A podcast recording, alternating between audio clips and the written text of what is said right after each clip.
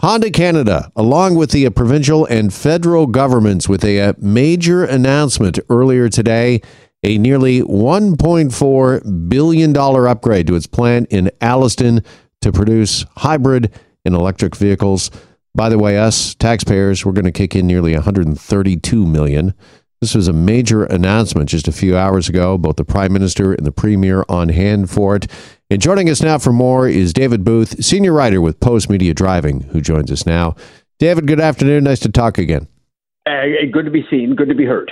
Okay, it is a big investment. Uh, what does this mean when it comes to both jobs and uh, the Canadian auto sector when it comes to producing EVs?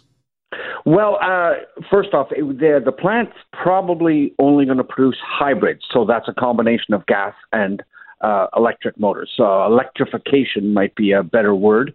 Um, that's what Honda sees as the near-term future. Um, they're not as convinced as some other manufacturers that fully electrics are going to be, um, you know, 50% of the sales by 2030. They're going to build, build some uh, battery-powered vehicles, but they're also going to build hybrids um, as a, a short-term bridge to those uh, battery-powered cars. Okay, in particular, you're talking about the uh, 2023 and beyond CRV uh, crossover, and is this because David, there's still a lot of people that might want to kind of, I guess, dip their toe or their foot into the uh, world of electrification, but not fully. They've still got maybe some questions, maybe range anxiety, that sort of thing. Well, for sure. You know, I mean, um, I've done a lot of testing of battery powered cars, and um, you know, when it gets 20 below, like it's been much of the time in uh, this past winter, the range goes way down, and um, uh, range anxiety is a real is a real thing. It's not imagined as some people like to claim.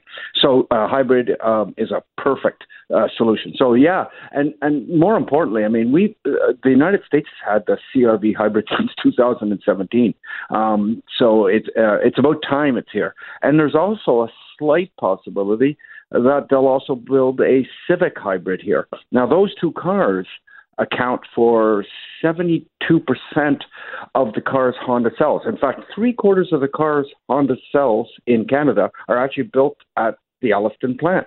And so, if the if you know if the CR if building a hybrid makes the CRV more popular, ditto for this uh, for the Civic, that'll mean more uh, of the cars built in Canada will be sold in Canada. Okay, this is, as I mentioned, a major investment, though, David. Uh, do we know what the money is going to be used for? Do we know what sort of changes have to be made to, uh, you know, make this plant uh, ready to go for uh, hybrid and electrification?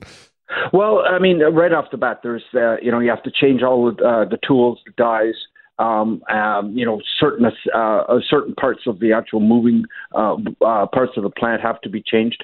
Um, the other part is that they're going to have to start accommodating hybrid engines. Like uh, we build engines here at the Alliston plant too. It's uh, we have a capacity for about 280,000 uh, engines. So they'll have to be uh, that will have to be modified if they're actually going to build the the, the hybrid plants here. Then there's the battery aspect of it. Um, you know they've never had to put in a oh, I forget I think it's about a little under two kilowatt hour battery into their hybrids. Honda does. So they'll have to uh, manage that aspect. So it's it's it's virt- it's a virtually entire retrofit of the uh, of certainly of the lines that will produce the hybrids. Okay, so this is a major investment not only in money but also in the future of uh, Alliston and the Canadian uh, auto uh, sector and uh, jobs that uh, Honda has, uh, I guess, in a way, planted a flag, and they're saying we're here and we're here for a little while. Well, I mean, if you if you'll remember, gosh, it, I don't think it's much more than three or four months ago. All of Ontario and and its auto industry was very afraid of the you know um, President Biden's uh, "Build America Better" uh, plan down south, which was going to give um, major subsidies for cars and especially electrified cars built only in America. Right. So uh, there was a lot of people worried about the Canadian auto, auto industry. Um, that plan failed. Yay for us. Um, and um, and and this is the result. I, I, I suspect that that's, this announcement might not be happening um, if that uh, if if that bill had gone through.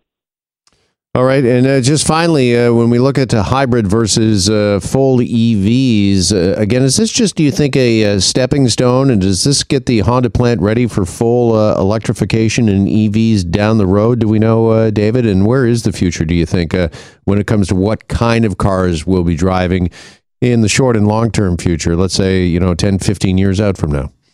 Well, I can tell you Honda's view. Honda, um, I mean, there's a, a, um, a dichotomy between what we're doing uh, in Canada, which is uh, eliminating uh, internal combustion engines by 2035, where America hasn't made that commitment, and most people think they won't get to get rid of ICEs before 2040. So, and Honda is, you know, um, obviously America's the larger client, uh, the larger client. So they've said they will be ready for full electrification of their entire fleet uh, by 2040. Now, there's other manufacturers, uh, mostly European centric, that are trying to move quicker than that. How that all fits in, like we're not allowed to sell uh, piston engines here in Canada by 2035, but uh, but Honda uh, North America is only eliminating piston engines by 2040. How does that work? That's one part of the equation. The other part of the equation is um, a lot of people would like battery powered to be universal as soon as possible. I suspect with our weather, um, our vast distances, it's going to be um, a longer term project than many people envisage. So while certainly hybrids are a short term solution. I also think they're a medium term solution. I mean, way down the road, I, I doubt if, you know, there's no, not going to be any internal combustion engines left. Exactly when? Is that 2030? Is that 2035? Or as Honda thinks, 2040? All right. And part of that, too, the infrastructure's got to catch up. Uh, and by that, I mean the charging stations. Oh God, I, I, I mean, do you really want me to talk for two hours on how far behind we are? Seriously, uh, it, it's. It, I'll, I'll give you uh, just a little tidbit. We're not talking home stations here. The numbers that I've seen uh, from Europe, where they're more advanced, suggest that public stations, again, this is at work, um, at arenas, at shopping centers, at um, at you know service stations on the road, not home stations. You need uh, one um, station for every 18 cars. Okay, we have 33 million cars. That's 2 million charging points of uh. public charging points. Um, I, I, we're not even close to even making that go, uh, to go forward. So, um, you know, we're really far behind. All right. Sounds like a, a topic uh, for another day and plenty much discussion to go on. But, uh, David, appreciate the uh, time on this and this uh, announcement from Honda Canada today. Thanks so much for your insight. Appreciate it. Anytime. All right, be well. David Booth is senior writer with Post Media Driving, and again, a nearly $1.4 billion upgrade to its plant in Alliston announced by Honda Canada earlier today. And we're back after this. You're listening to The Jeff McArthur Show. Hi, it's Shauna, and I might be a bad parent because my kids think french fries are vegetables. Hey, it's Ryan, and I might be a bad parent because I went out for wings when my wife was in the hospital after giving birth. Johnny here. I might be a bad parent because in my house, the tooth fairy gives pocket change. But we're not alone. Len emailed us and said his six year old daughter's Tarzan moment going from love seat to La-Z-Boy by curtains made him more proud than any dance recital. and Andy left his two year old at the rink. All right, guys, I'm sure we're not alone. Like Andy's kid. For stories and confessions like this, make sure you check out our podcast. It's called Bad Parents, and it's available wherever you get your podcasts. I left a glove at the rink.